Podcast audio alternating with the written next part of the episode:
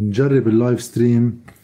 هلأ بما إنه اعياد وشوي يمكن الموضوع مرتبط طبعا بموضوع الحكومة واللي عم نسمعه اليوم بس كمان مرتبط شوي بالأجوبة اللي معقول واحد يقدر يقدمها هلأ مع نهاية السنة. خصوصا إنه هالسنة بلشت آه، بحديث إنه لبنان شو اللي عم بيصير فيه يعني؟ وهل 2020 هي نحس؟ أما آه، الجواب المنطقي طبعا انه القصة أطول من هيك وهذا مسار ووصل لهون. ونحن 2021 آه، شو التوقعات منا ومن بدايتها ومن مسارها؟ بس من منطلق مش ليلى عبد اللطيف ولا ميشيل حايك أكثر ما هو من منطلق الوضع السياسي تبع البلد وشو فينا نتوقع منه؟ الجو يعني كثير سوداوي بالبلد بتصور عن كل اللبنانيين يعني كل ما نكون قاعدين سوا آه، حيلا مجموعة عالم. آه، ليل يعني بحدية الانقراض إذا في حدا متفائل. آه، اللي خلاني أفكر بهذا الفيديو يعني عم بقرأ كتاب كان عندي عم برجع أقرأ. هيك مقاطع منه. آه، كاتبه نقولها نصيف عن جمهورية فؤاد شهاب. آه، بين لي في كذا شغلة وفي شيء بتصور بجاوب على مشكلتنا اللي عم نعيشها اليوم وأن النص اللي حاكي فيه آه، فؤاد شهاب بيرجع لسنة 1970 بس خلينا نبلش من اللي عم بيصير اليوم قصة الحكومة وقصة التفاؤل والتشاؤم وعيدية للبنانيين كأنه الحكومة هي بقصة هيدي العيدية من بعد أجواء سلبية آه، سادت قصة آه، تشكيل الحكومة تأليفها. من كم يوم لورا بيرجع إنه في البطرك الراعي طلع وشاف رئيس الجمهورية. ومن بعد قصة البطرك الراعي صار في اتصالات ليصير في لقاء بين رئيس الجمهورية ميشيل عون ورئيس الحكومة المكلف سعد الحريري آه، لكسر الجليد وحديث من هذا النوع. يعني صار أول لقاء ما طلع شيء واضح منه وصار اللقاء اليوم. من بعد هيك تسريب أجواء إيجابية لحقها شي نزلت 400 500 ليرة بسعر الصرف. لرجع صار الاجتماع ورغم آه، حديث رئيس الحكومة المكلف سعد الحريري إنه في أجواء إيجابية وفي تقدم وما بعرف شو كانت المعطيات اللي ورا الاجتماع إنه ما في شيء والأجواء بعدها سلبية. آه، اللي واحد فيه هيك حط ملاحظة إنه في شيء آه، من الخيال بهذا البلد إنه رغم كل اللي صار بالسنة الماضية كلها سوا كأنه ما صار شيء. يعني من الانهيار الاقتصادي من تشكيل الحكومة وانهيار حكومة حسان دياب للانفجار لكورونا لتراجع الوضع المعيشي للناس لقصة الاحتياطي عن مصرف لبنان اللي عم بيتضعضع. أه واحد بيقول إنه مش معقول نرجع لورا على القليلة بالأداء السياسي يعني يمكن الوضع الاجتماعي ما يتحسن بالسرعة المطلوبة.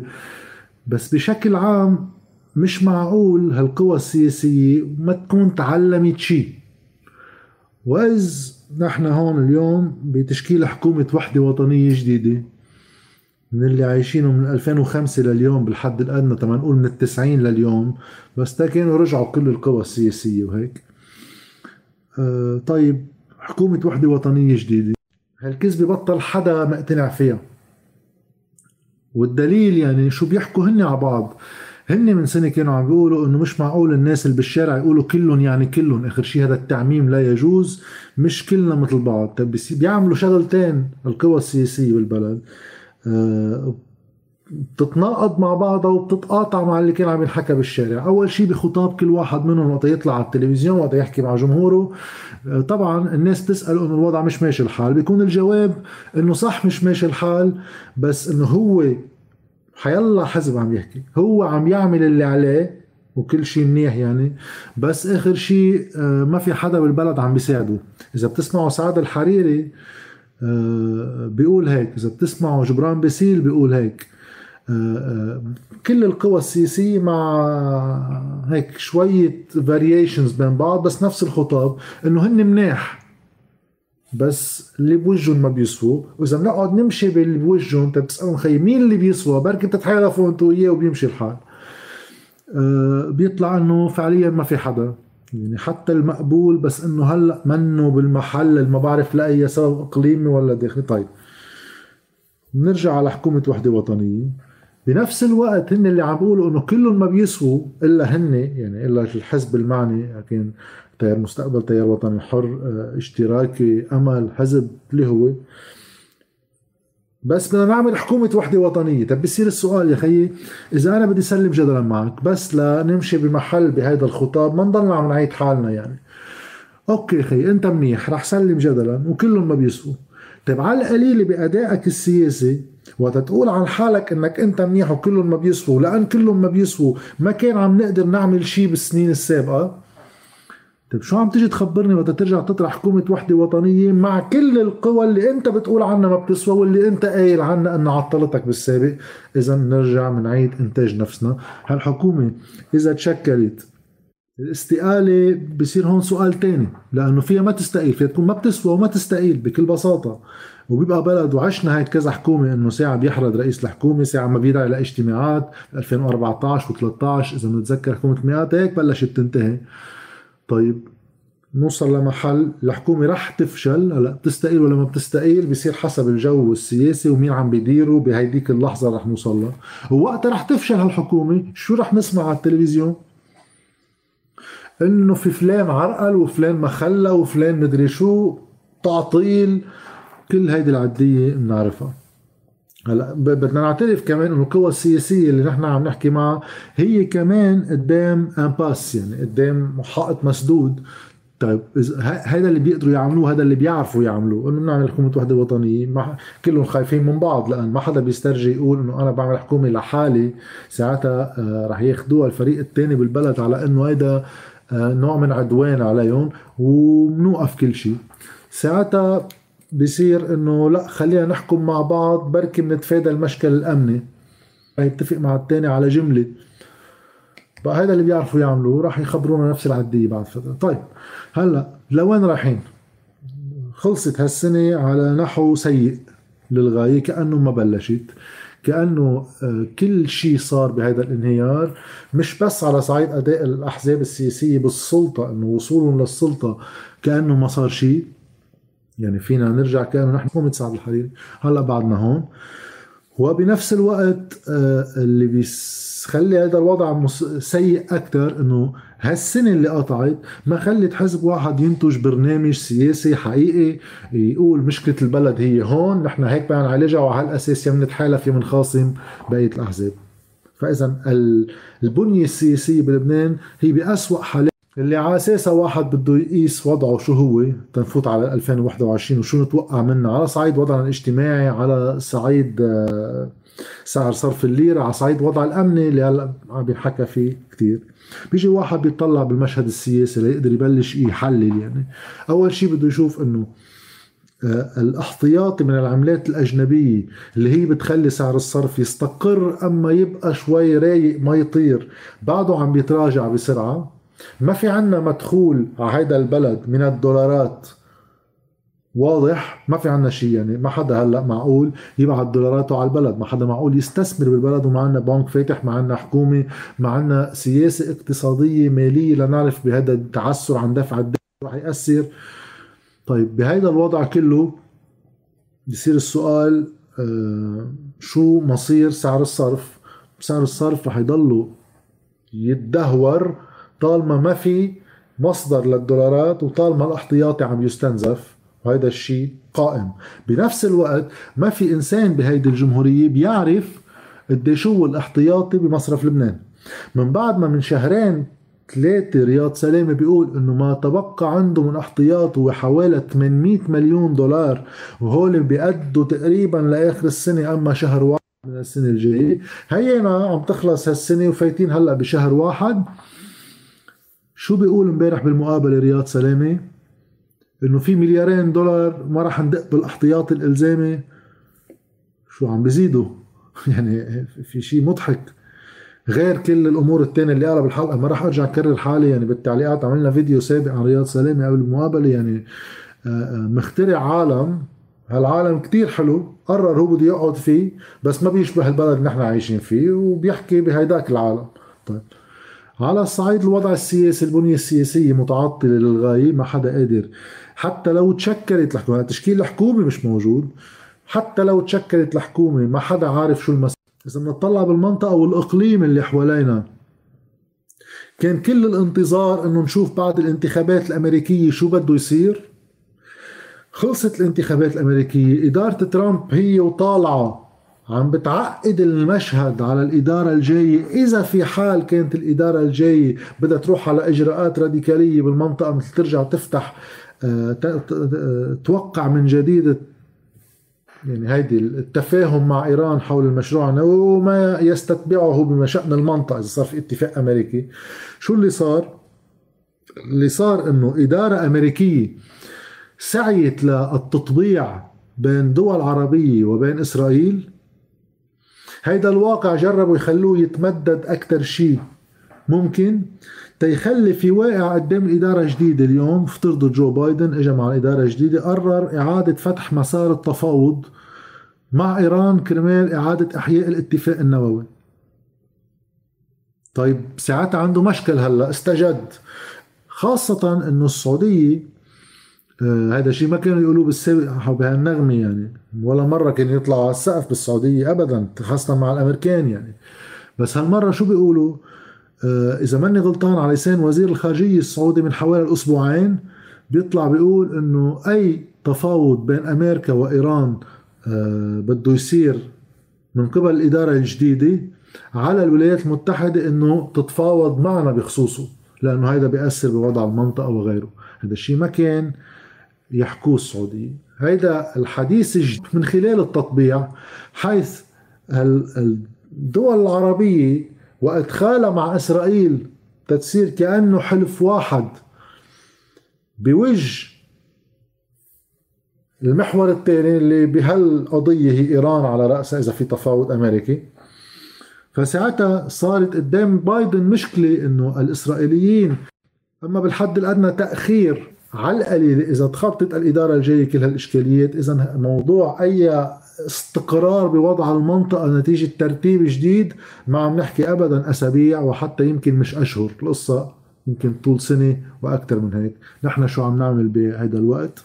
ما في شيء واضح. بقى بتصير البنية السياسية تبع لبنان بتبقى على خط زلازل متحرك وهيدا اللي مخلى آه شو سمعنا من الأجهزة الأمنية ما سرب للصحف إنه لبنان وضعه الأمني آه ما منيح. وفي تخوف من عمليات أمنية وغير غير مواضيع. وكان يعني آه، من الردود على هالحديث إنه هل يعقل أجهزة أمنية ببلد بتصير محللة؟ يعني إنه عم تخبرنا إنه في إشكاليات أمنية معقول تجي ومعقول يصير اغتيالات وغيره وبتتسرب للصحف وبتكتب هل يعقل إنه هالحديث المراجع الرسمية بالدولة اللبنانية بيقطع عليها عادي مش مفروض على الأجهزة الأمنية أول شيء ما بيصدر عنا هيك حكي لأنه هيدا بيخلق مناخ بالبلد بيزيد التوتر السياسي والأمني فيه.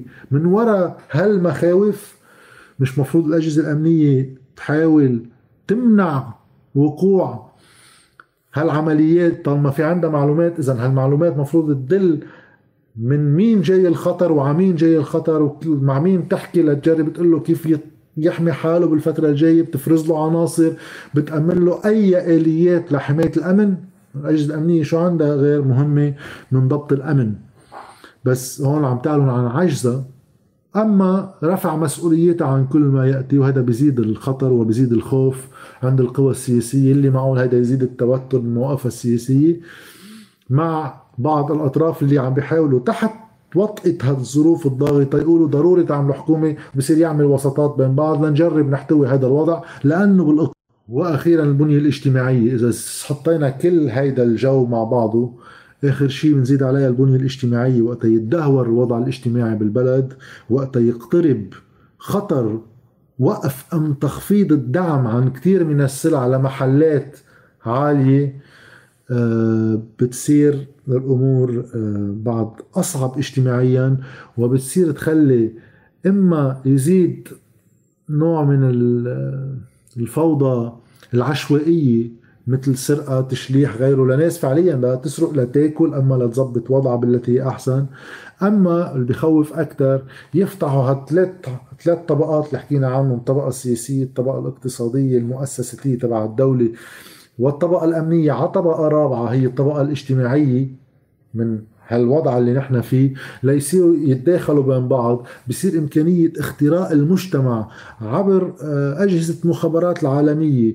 سهل رخيص كثير من الناس مستعدة تبيع ولاء لتأدية وظائف أمنية سياسية آه، إعلامية. اللي بدكم إياه بيفتح كله على بعضه وبصير البلد مفتوح على مخاطر أكثر وأكثر وأكثر. هون نوصل ل آه، هيدا الواقع اللي نحن فايتين عليه اذا يعني بس تاختم هذا هيك الشق العام إنه ال 2021 من دون ما واحد يكون عم يكون سوداوي بس عم نجرب نوصف الأمور مثل ما هي بدايتها على القليلة. آه، ما بتوشي إنه رح تكون كتير أحسن من 2020 لبل يمكن بعض المسارات من خاصة بالانهيار الاقتصادي وتبعاته الاجتماعية اللي انطلقت بال 2020 رح نبلش نشوفها ونحسها أكثر بال 2021 لأنه بعض المؤونات هيك اللي كانت الناس مجمعة شوية مصريات على جنب هيدا اللي سكر دين بيع أرض هيدا اللي عمل خبرية. طيب هيدا ربحنا فيه وقت بس هيدا عم بيتناقص ويتناقص ويتناقص. آه بزيد عليها طبعا الكوفيد 19 وغيره. طيب بهيدا الجو ليش حكيت عن هذا الكتاب ببداية هذا اللايف؟ للصحافي نصيف كاتبه من سنوات يعني خليني أشوف إذا بس ببين عندي منه جديد بس الكتاب هذا اللي عم جرب أقوله عن الرئيس فؤاد شهاب عن سيرته بال 2008 من حوالي 12 سنة. آه ليش اجى على بالي هذا الكتاب؟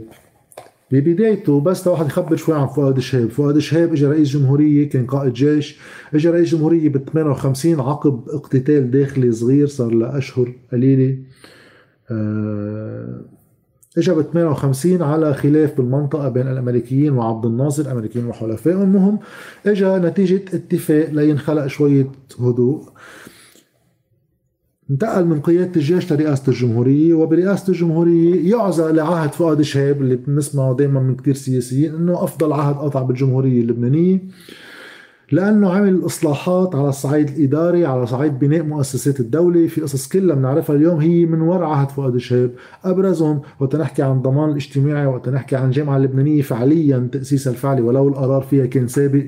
وقت نحكي عن ديوان المحاسبة التفتيش المركزي كل آليات المحاسبة وعمل الإداري للدولة انبنى بهول الست سنين اللي اجى فيهم فؤاد شهاب بين 58 وال 64 انتهى عهده لفؤاد شهاب بال 64 كان في شبه إجماع من قبل القوى السياسية بوقتها وهذا قليل ليصير ببلد مثل لبنان يعني إنه بدنا إياك تمدد طبعا التمديد ضد الدستور. وبيجوا لعنده جايبين له اقتراح الكتل النيابية إنه نحن مستعدين نمشي فيك بتمديد لعهدك بعد يا نص عهد يا ست سنين جداد وبوقتها بشيء مستغرب على الثقافة السياسية اللبنانية بيرفض فؤاد شهاب التمديد. طبعا هو خارج عن الدستور أصلا فبيرفض مخالفة الدستور وبيرفض أنا ما بدي مدد خلصت ولايتي يعني خلصت ولايتي. وبيجيبوا حدا اللي هو الفلك الشهابي واللي هو الرئيس شارل الحلو اللي بيحكم من سنة ال 64 لسنة ال 70 وبنعرف آخر سنتين من عهده يعني ال 69 وال 70 بلش الفلتان الأمني والإشكاليات وناس آه، مع العمل الفدائي الفلسطيني بلبنان ناس ضده الجيش بيصير يحيد على جنب. من بعد فترة طلع طلع دوره للجيش اللبناني وانحكى بالمكتب الثاني إلى آخره. المهم رئيس الشهاب بيرجع سنة السبعين. من بعد ما خلصت ولاية شارل حلو بيركضوا لعند هالمرة ما فيك تقلنا عم تخالف الدستور لأنه أنت آه، قطع ولاية بين ولايتك ولاية حقك تترشح لرئاسة الجمهورية. و جوابه راح لكم إياه باخر هيدا الجملة. بس قبل ما نرجع لسنة السبعين وقت أجوا لعنده وطلبوا منه رجع ترشح وأنت أكيد رئيس في تشبه إجماع بالكتل قبل ما نوصل لهون خلينا ننط ثلاث سنين لقدام سنة 73 وقت توفى الرئيس فؤاد الشهاب هو توفى سنة 73 ب 25 نيسان. قبل أيام من وفاته بسنة 73 بالكتاب بينذكر بعض أحاديثه لمحيطين فيه ولبعض حتى الشخصيات الدبلوماسية أما المرموقة فرنسيا نقل شو كان الحديث معهم سنة 73 مذكر الحرب الأهلية بلشت بال 75 وكان بال 73 بعد ما توفى بنيسان بعدها بأشهر صار في إشكالات أيضا بين الجيش اللبناني وبعض المنظمات الفلسطينية. طيب بيقول ب 73 ب 19 اذار 73 لما آه، إجوا يعيدوه بعيد ميلاده. أرى لبنان مقبلا على أيام سود. أرى برك دم. أرجو الله الا يجعلني أحضر هذه الأيام. هون تطلع مثل ميشيل حايك. بس بلش يكون حل فما يتراءى لعيني هو توقع حمام دم بين اللبنانيين. هذه المرة لن يكون ثمة لا غالب ولا مغلوب بل مغلوبان كبيران هما السيادة والاستقلال. هلا هو عم بقول لكم اياهم قبل أيام ما يموت لكم ليش كان عم بيتوقع هيك؟ بجوابه على وقت طلبوا منه تعال ترشح لرئاسة الجمهورية سنة 1970 ب 20 نيسان سنة 73 قبل خمسة أيام من ما يموت. بيروح الرئيس فؤاد الشهاب كان كاتب مذكراته عن كل شيء صار معه مكتوبين. بقرر يحرقهم كلهم. بينكتب هون إنه كان عم بحس إنه صحته بلشت تتراجع وإنه وضعه صار صحي منه منيح. بيكون غاضب جدا وبيروح بيطلب من معاونه يحرق كل آه، المذكرات اللي كتبها اللي فيها شوية تفاصيل شو اللي كان عم بيصير بالسنين السابقة. فبيجرب معاونه ما يحرقهم بخبيهم. تيقول بركي بكرة بيروق وبيرجع بيتراجع هذا شيء كتير تمين اللي كاتبه. تاني نهار بيسأله حرقتهم بيقول له لا أنا كان بدي أشوف بركي أنت على غضب. كذا بيغضب زيادة بيروح هو بيحملهم وبيحرقهم شخصيا. فبيسألوا معاونه إنه عم عم أنت عارف شو عم تعمل عم تحرق شيء كتير ما حدا غيرك بيعرفه. بيقول له لا أريد أن يكتب عني أحد ولا أن يدافع عن عهدي أحد. ولا أن يؤتي على ذكر ولا أن يؤتى على ذكر عهدي ما بده حدا يحكي عني ولا شيء. بيقوم معاونه بذكره بيقول له بأن شارل دوغول الرئيس الفرنسي كتب مذكراته. إنه شارل دوغول وكتب مذكراته. أنت ليش لا؟ برد هذا الرجل من طراز سياسي مختلف بدأ كتابة مذكراته عندما ترك الحكم في الأربعينيات آملا في استعادة العمل السياسي. بقى أنه وقت كتب مذكراته شارل ديغول هو أول أول مرة ترك الحكم. بس كان بده يرجع يستعيد حياته السياسية مش نهاية على الناس ولا سيما منهم المسيحيون. لم يقتنعوا بالكثير الذي قمت به. هون الفكرة اللي عم بيقولها واللي هلأ يمكن عم تتحقق وقت أغلب السياسيين والصحفيين بالبلد بيذكروا عهد فؤاد شهاب إنه أفضل العهود.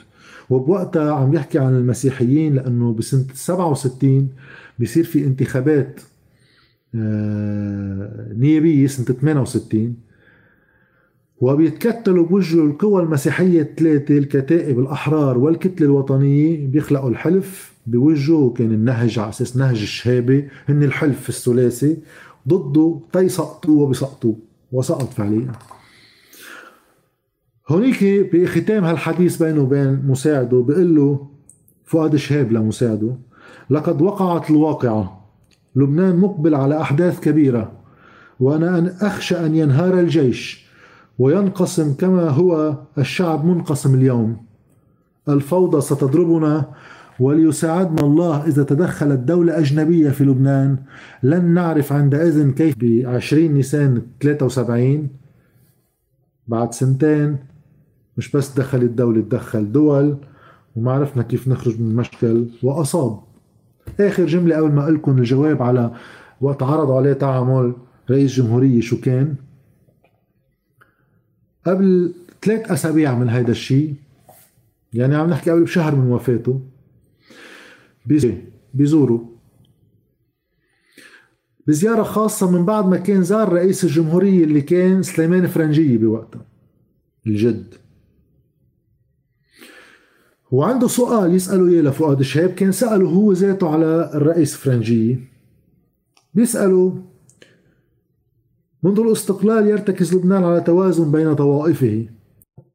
على الاستمرار في تكوين البنية الأساسية للبنان. هذا كان سؤال موريس ديفيرجيه العالم الدستوري الفرنسي من بعد ما كان شاف رئيس الجمهورية لا فؤاد شهاب بيكون جواب فؤاد شهاب من بعد ما آه، فرنجية إيه قال بيصمد واستقرار الطوائف ومدري شو بيجاوبوا فؤاد شهاب برأي مختلف.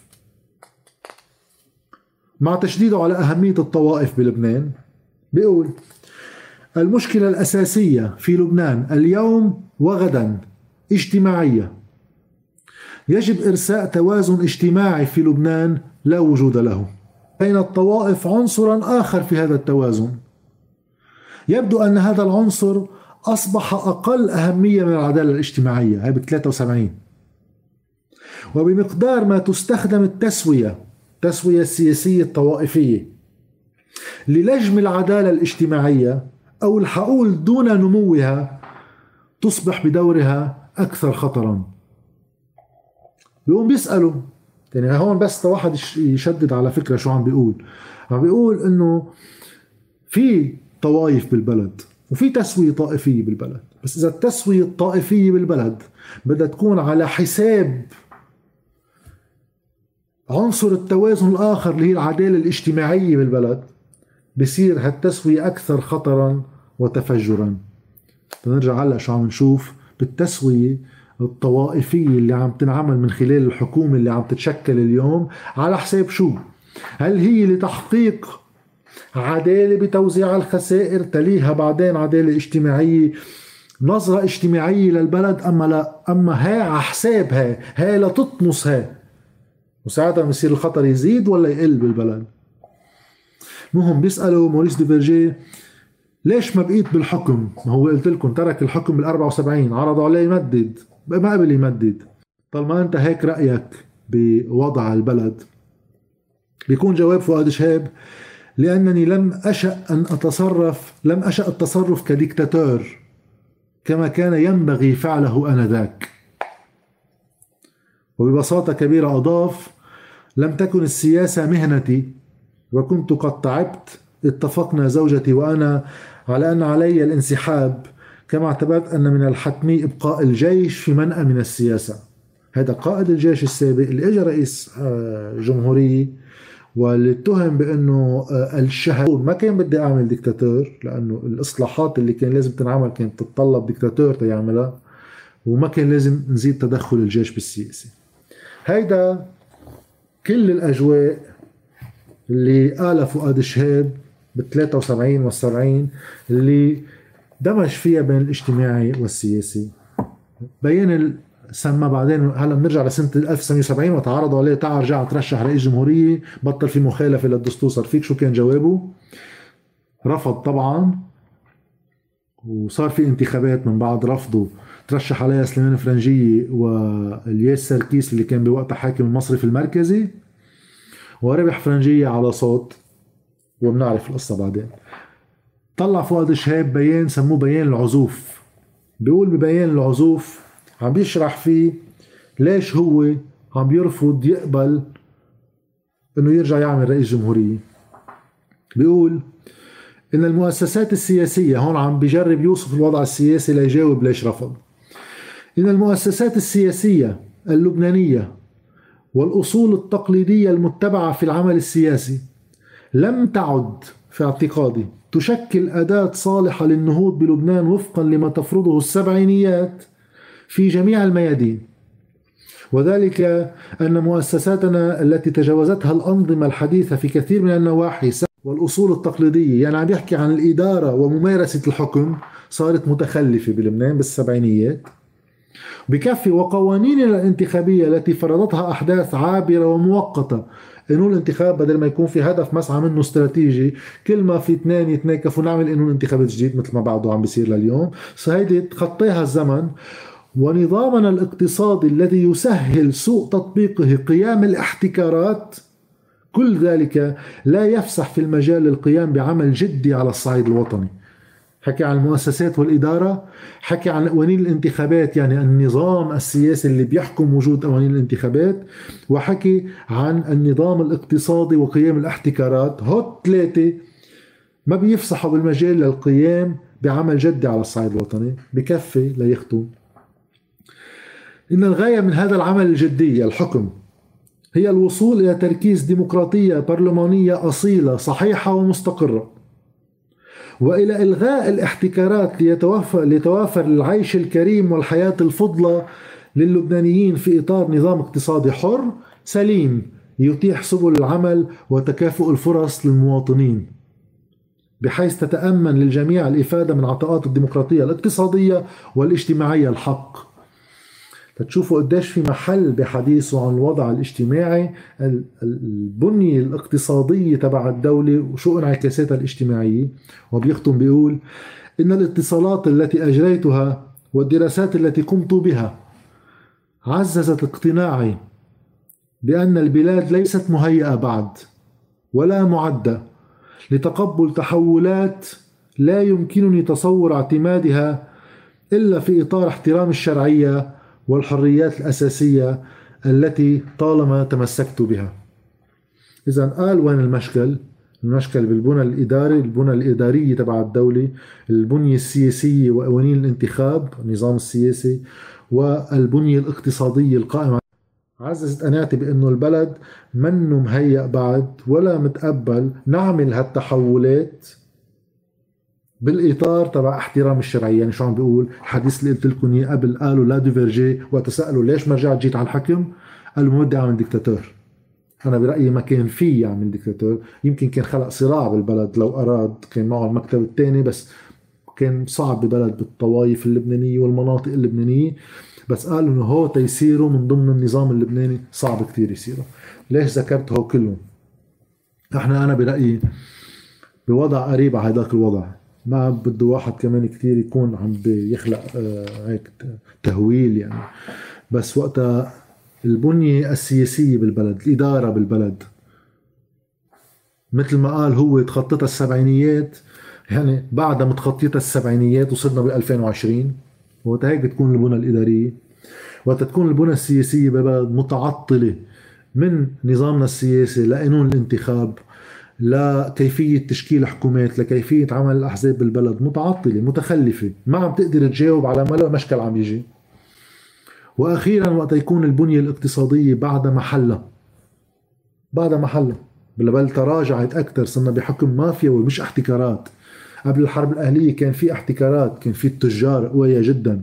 كانوا يصير في احتكارات يحموها التجار خاصة بحكومة آه، أول حكومات عهد آه، سليمان فرنجية وقتها إميل بيطار كان وزير صحة وحاول فك احتكارات الدواء قاموا عليه مظاهرات التجار وغيره واستقال وكملت الحياة فيه وبلاي يعني.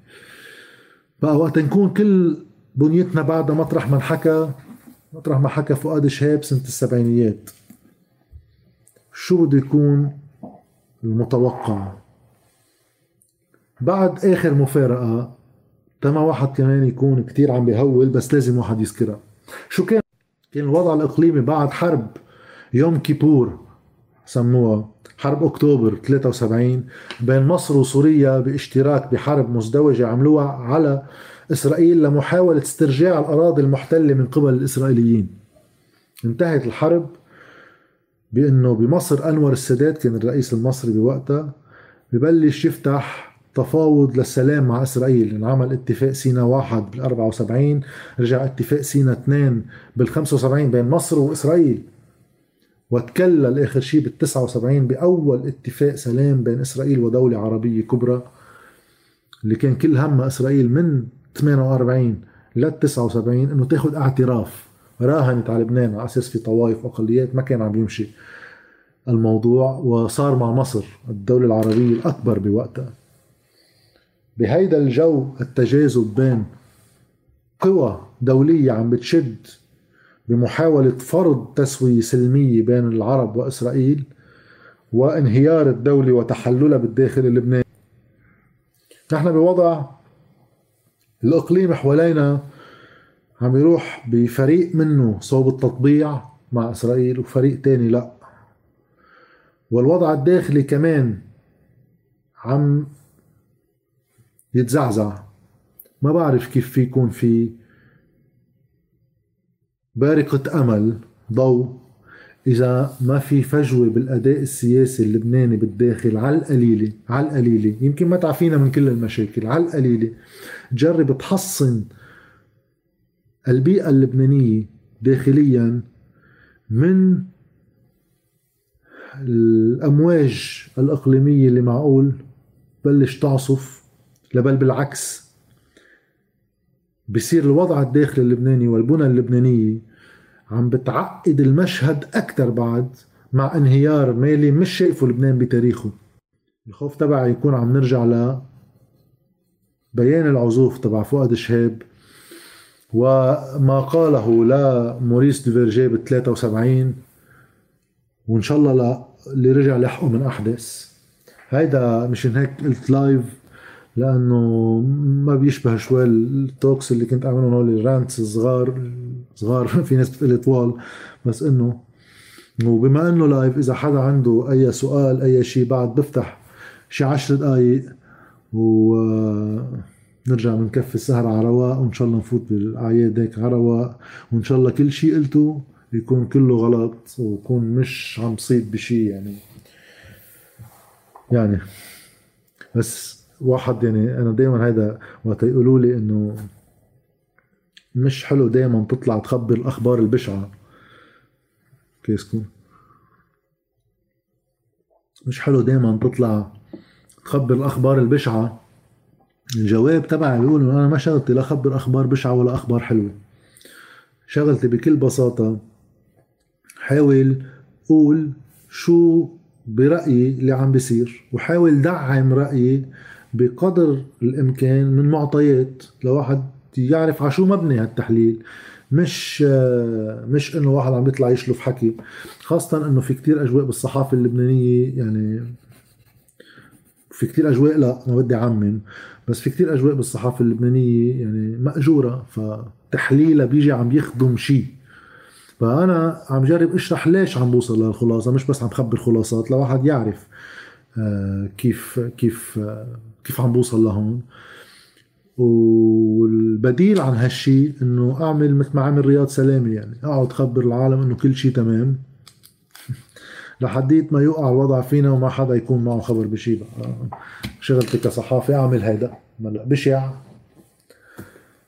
إن شاء الله يصير في أخبار حلوة بصير أنا كمان اللي عم خبرها. أنا برأيي التطبيع بلبنان معقد أكثر بكثير من أي دولة عربية. آخر شيء خلينا نطلع بالبنية السياسية للدول العربية. آه، الدول العربية آخر شيء أنظمة أحادية ديكتاتورية بأشكال متعددة. طلوع ونزول شيء في عنده شوية أشكال. آه، من هيك التعبير وفي ناس لا بس اخر شيء دول احاديه في من يملك الأرض والشعب يعني هيك بنظر له يعني طبعا مش بنظر إلي. في يأخذ قرار إنه هو بده يطبع مع إسرائيل. ما عنده مسار سياسي آه، معقد. بقى بيروح بيعمل هذا الشيء أه نحن بلبنان مسارنا معقد أكثر مش لأنه عندنا دولة ومؤسسات يعني بس عندنا قوى أمر واقع. كل واحد قادر يعطل الثاني كل واحد قادر يجر البلد على مشكل كل واحد قادر يقول للثاني إذا بتعمل هيك أنا بقدر أعمل هيك. بقى آه، بستصعب يكون لبنان بيقدر يروح على التطبيع. هلا هل لازم يروح على التطبيع؟ أنا أكيد لا. لأنه هيدا الوهم اللي مخلوق إنه إذا واحد بيروح على التطبيع بيجي مع دفء المال ودفء الراحة فينا نطلع على تجربة مصر من بعد ما عملوا سلام مع إسرائيل مش بس تطبيع سلام. قديش تراجع الوضع الاقتصادي المصري والوضع الاجتماعي المصري وصار مرهون الوضع الاجتماعي المصري للقوى السياسية اللي هي آه، دخلت عبر الاقتصاد على البلد وصارت متحكمة. اللي كانت قوى أجنبية طبعا. بقى خففت قدرة مصر السيادية على التحكم. اللي كمان عملت سلام مع إسرائيل وشو وضعها الاقتصادي والاجتماعي والسياسي كله على بعضه إذا بتجمعه آه أنا أكيد ماني معه. هلا قصة آه هل بلبنان في تقسيم؟ كمان كان في سؤال. تقسيم وهم بلبنان. ما في لبنان ما بيقدر يتقسم لبنان مش في في ناس بتحب في ناس ما بتحب يعني. وأنا برأيي حتى الفيدرالية ما بتزبط مش لأنه واحد بحب أنا ما ما بخون الفيدرالية يعني. فيدرالية ليش أنا ما بلاقيها الحل؟ بس أكثر من هيك آه انعمل حلقة مع البير كوستانيان آه التنين الماضي في شيء لفتني فيها كانت عن الفيدرالية يعني لأنه أنا عم شارك بالأعداد بالحلقة بالحلقات.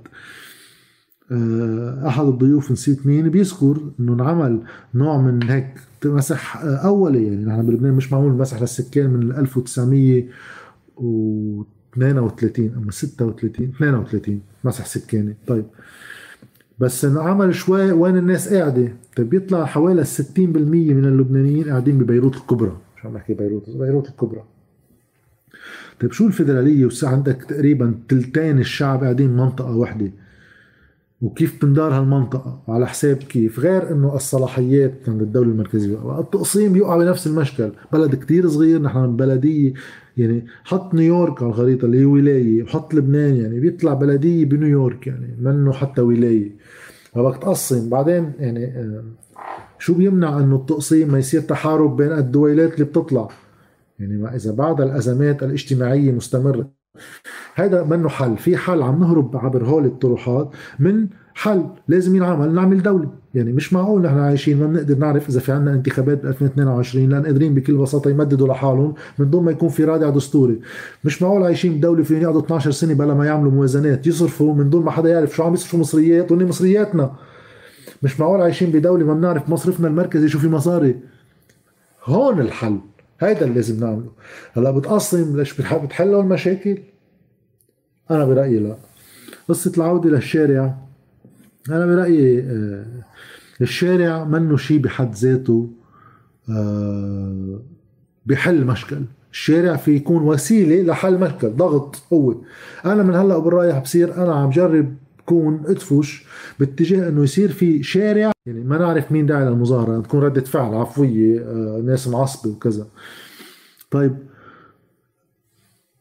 سهولة الأحزاب السياسية تبلش تفوت على الخط وهي تتحكم فيه وتسكر شوارع وقت اللي بدها وتفتح شوارع وقت اللي بدها وتتفاوض من تحت الطاولة مع اللي بدهم مخابرات قوى أمنية يفوتوا ناس بيناتهم يعملوا مشكل يصير المشكل إنه هول المظاهرات بدها تنزع البلد. سهولة اختراق هيك مظاهرات بتفرجي إنه هول ما في إمكانية مست... إنه يكونوا مستدامين ك... كوضع بالشارع، وإذا وضع بالشارع منه مستدام كيف في يكون قوه ضغط تعمل تغيير يعني؟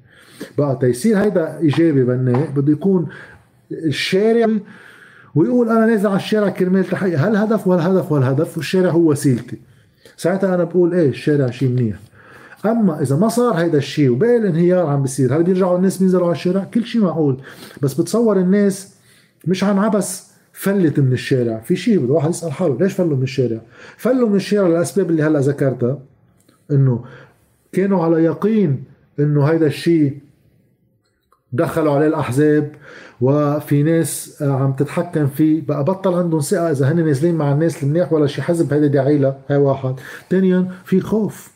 في خوف عند الناس من أي انفجار معقول يصير خاصة إذا بتتذكروا العمليات المخابراتية اللي صارت لأنه بنزلت بعض الناس على الشارع ليرجعوا يقولوا إنه يسبوا بمرجعية دينية لفلان وشخصية دينية لفليتين ونرجع على هذا الجو مع مظاهر عنف بالشارع خافوا. وبرأيكم هلأ يعني مع الأجواء اللي عم بتنبث عبر وسائل الإعلام والقوى الأمنية إنه الجو الأمني بلبنان منه منيح. ما راح تكون خايف الناس. بقى هون ساعتها آه، بستصعب الشارع يرجع ينزل بالشكل اللي شفناه ب 17 تشرين والأسابيع اللي بعده. معقول؟ وإن شاء الله لا. إنه بهيدا الجو الأمني اشكالات ببعض المناطق الثانية مع التدهور الاقتصادي والاجتماعي أكثر من هو بناء سياسيا. هلا قصة سعر الصرف كمان في كم سؤال سعر الصرف والذهب شو معقول واحد يعني. سعر الصرف بلشت حديثي بهذا الفيديو عنه إنه سعر الصرف آخر شيء في مؤشر واضح بيقدر واحد على اساسه يعرف هذا بيستقر بيطلع ولا بينزل. سعر الصرف هي عملية عرض وطلب. إذا في كتير دولارات عم تجي على البلد يعني في كتير عرض دولارات بده ينزل سعر يعني بده يتحسن سعر الصرف بالليرة.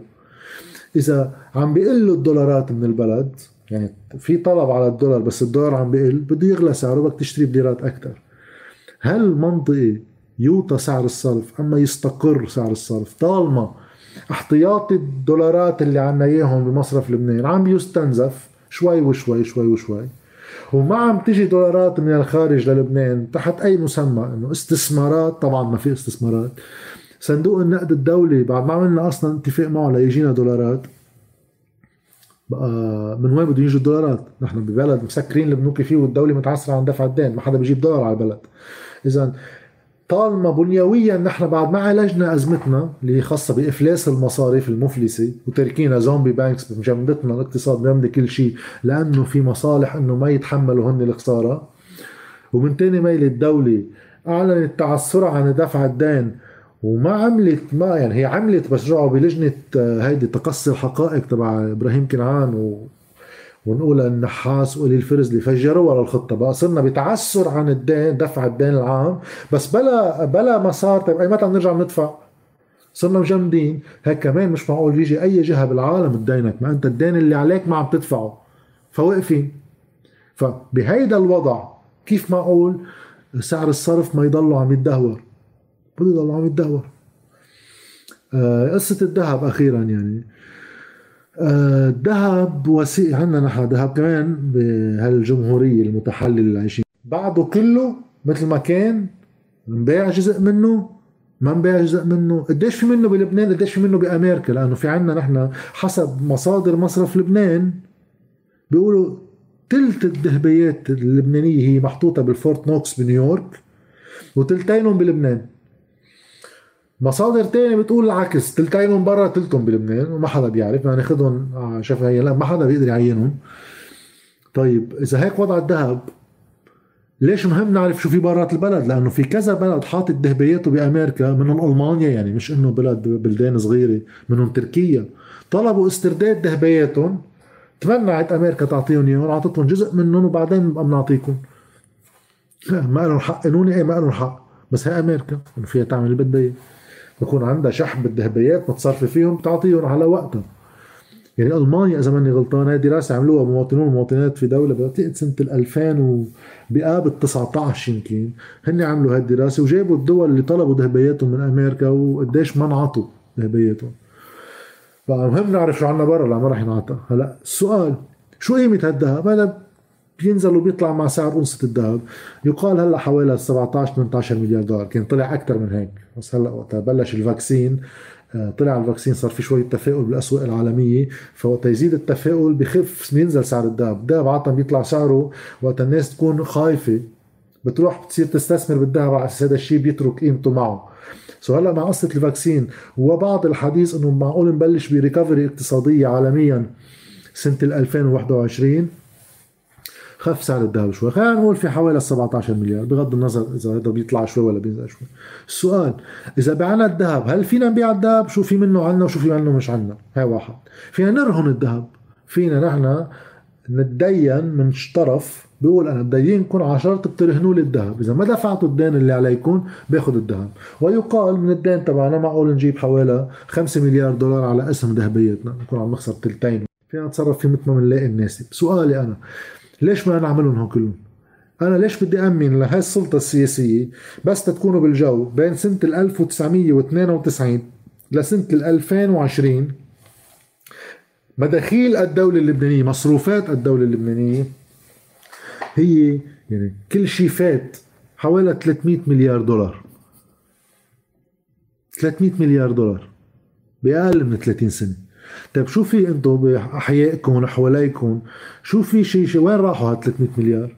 هل بتلاقوا لبنان بلد تم استثمارات فيه آه نطلع مثل تبع تقبرني معليه لا بلدية لا كذا طيب ما في شيء بهالبلد ها وين راحوا 300 مليار؟ ليش عم بقول هذا الشيء؟ هل مشكلة لبنان كانت آخر 28 سنة اللي وصلتنا إنه انسرقوا المصريات وطرنا كلنا سوا كانت بنقص السيولة كان عم بيجي كمية سيولة هائلة على البلد هائلة. المشكل وين عم بيروحوا المصريات؟ عم يتم التصرف بالمال العام؟ لا. طيب أنا بسترجم على هولي هلأ قوم آخر شيء باقي بهالجمهورية آخر آخر شيء ما بقي شيء خلصنا. باقي هالدهبيات سيلهم كرمال هو رح يطيروا بكل بساطة رح يطيروا مثل ما إجوا. هلأ في ناس بتجي بتقول هون الاستسلام المطلق. بتعرف شو خيي؟ يبيعوا هالدولة كلها عمرها ما ترجع. بس يعطونا أبو سنتين زمان لنرجلش حالنا ونحمل حالنا ونفل إيه هذا ما راح يصير هيك.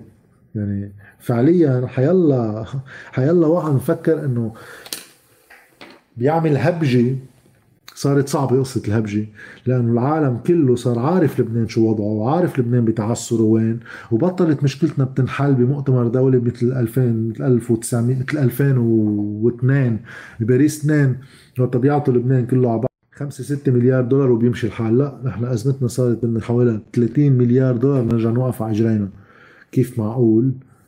بهيك وضع نقدر نعمل هيدا الشيء مستحيل. فمع هول العالم الدهبيات أكيد ضد إنه يندق فيهم. يعني مش ناقصهم بعد شيء يسرقوه. بدنا بدنا نسكر الفخت بالأول اللي بهدلوا وبعدين نحط فيه مي. آخر شغلة عم جرب شوف شو Christians go to the south and Muslims go to the north and then each مشاريع التقسيم يعني. أنا قصة إنه الإسلام والمسيحية وكذا. طيب آخر شغلة وبنخلص اليوم. هي قصة الإسلام والمسيحية والطوائف. طيب سؤال.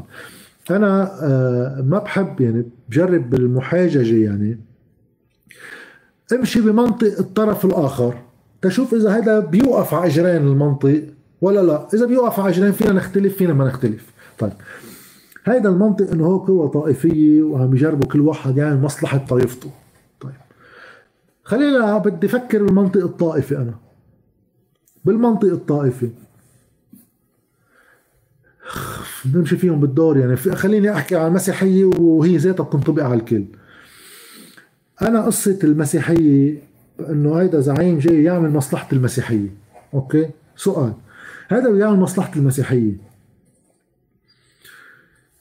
كيف عم بيعمل مصلحة المسيحية؟ كل كل المسيحية عنده نفس العديه إنه المسيحية بدهم حصتهم بالدولة. مين أشطر من الثاني بإنه يأمن حصة المسيحية بالدولة؟ السنة عنده قصة صلاحيات رئيس الحكومة والطائف والصلاحيات اللي أخذوها. الشيعة عندهم الامتيازات اللي عم يستحصلوا عليها على الدولة وبرات ولكن الدولة كمان عندهم مطالب فيها وآخرها كانت التوقيع الثالث لأن رئيس الجمهورية مسيحي عنده توقيع على المراسيم والقوانين. رئيس الحكومة سني عنده توقيع على المراسيم والقوانين. هلا بدنا الشيعي طيب سؤالي أنا. الثلاثة المسيحية مثلا مفروض من سنة 2005 لليوم قدروا يحكوا مع ميشيل عون رئيس جمهورية آه، حصتهم النيابية اللي إنه المسيحية مين عم ينتخبوا نوابهم صاروا عم ينتخبوا أغلب النواب اللي بالكوتا المسيحية. آه، حجم تمثيلهم بالوزارات كل هول الأحزاب الطائفية المسيحية عم تتمثل مشي حاله السنة على فترة أوسع على في ناس هلا آخر ثلاث أربع سنين عم بتنق إنه تراجع دورهم وكذا. على إنه مش وضع صلاحيات رئيس الحكومة لا قد سعد الحريري هن وياه يصطفلوا أنا عم بحكي الموقع الطائفي بعده محصن بعده أقوى المراكز الدستورية هي رئاسة الحكومة بين الرئاسات الثلاثة وغيرها. وإذا بنراجع من سنة التسعين لليوم وضع السنة بالنظام أكيد أحسن مما قبل الطائف بكتير. يعني هذا عم نحكي بمنطقهم منطق الطائفة. تنشوف إذا بيقوم على أجرين ولا لا. طيب وضع الشيعة. وضع الشيعة بالنظام أكيد لا يقاس أصلا نظام ما قبل الطائف ما كان نظام السياسي بشكل عام. ما كان معتبر الشيعة طائفة سياسيا موجودة بحجم ووزن آه، يعني موازي حتى للسنة وأيضا للمسيحية.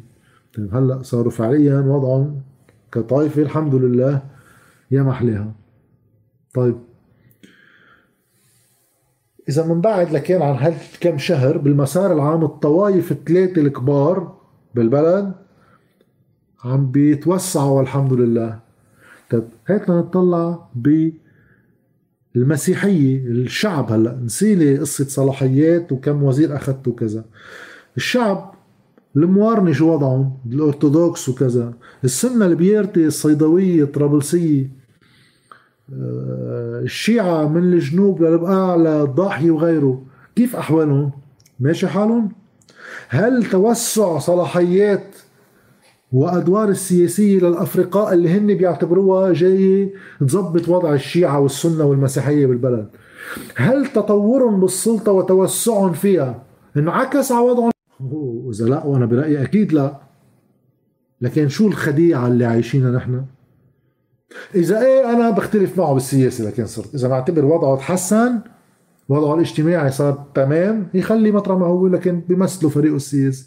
إذا شايفوا إنه ما تحسن لكن هالطائفية شو عم تخدم؟ هاي الحديث الطائفي شو عم يخدم؟ عم بيستخدم من قبل القوى السياسية لتوسيع حصتها بالنظام والتلزيمات والتنفيعات اللي بتاخذهم من خلال هالنظام بحجة الطائفة. لأنه الناس العادي مش ماشي حالها. بعتقد يعني. بس هن اللي كان يطلع له آه، تلزيمة واحدة صار يطلع له عشرة اللي كان يطلع له آه، مدير عام واحد صار يطلع له عشرة اللي كان عنده ما كان عندهم أجهزة أمنية. هلأ الأجهزة الأمنية كل طائفة عندها جهاز أمني وبتنحكى على التلفزيون. فرع المعلومات لفلان الأمن العام لفليتين أمن الدولة لفلان. القضاة. طيب في كم شخص وكم عائلة سياسية وكم عشيرة يعني احتلوا الدولة بحجة الطوائف وبيعونا إياها إلنا إنه هاي كرمال الطوائف من المسيحية. وين هن المسيحية؟ وين هن السنة؟ وين هن الشيعة؟ ماشي حالهم؟ إذا ماشي حالهم خليهم بهذا المنطق بيكون ما في كذب بيكون صحيح. إذا لا بعتقد لازم ننبش على جواب تاني. لأن يعني هذه كذبة الطائفية هي كذبة تستخدم لتحصين نفسي داخل السلطة بحجة الناس. ويني أنا كيف عايش كزعيم؟ وين الناس وكيف عايشة؟ وللأسف في ناس من هول اللي تحت مستعدين يموتوا كل يوم كرمال لهول اللي فوق يبقوا فوق. أنا خلصنا طولنا ساعة. ينعاد عليكم. ويلا على فيديوهات تانية وهيدي الشانل إن شاء الله باول السنة الجاية بنبلش شوي شوي ننظمها ونوسعها تتبطل بس فيديوهات من هالنوع ونزيد عليها أمور تانية.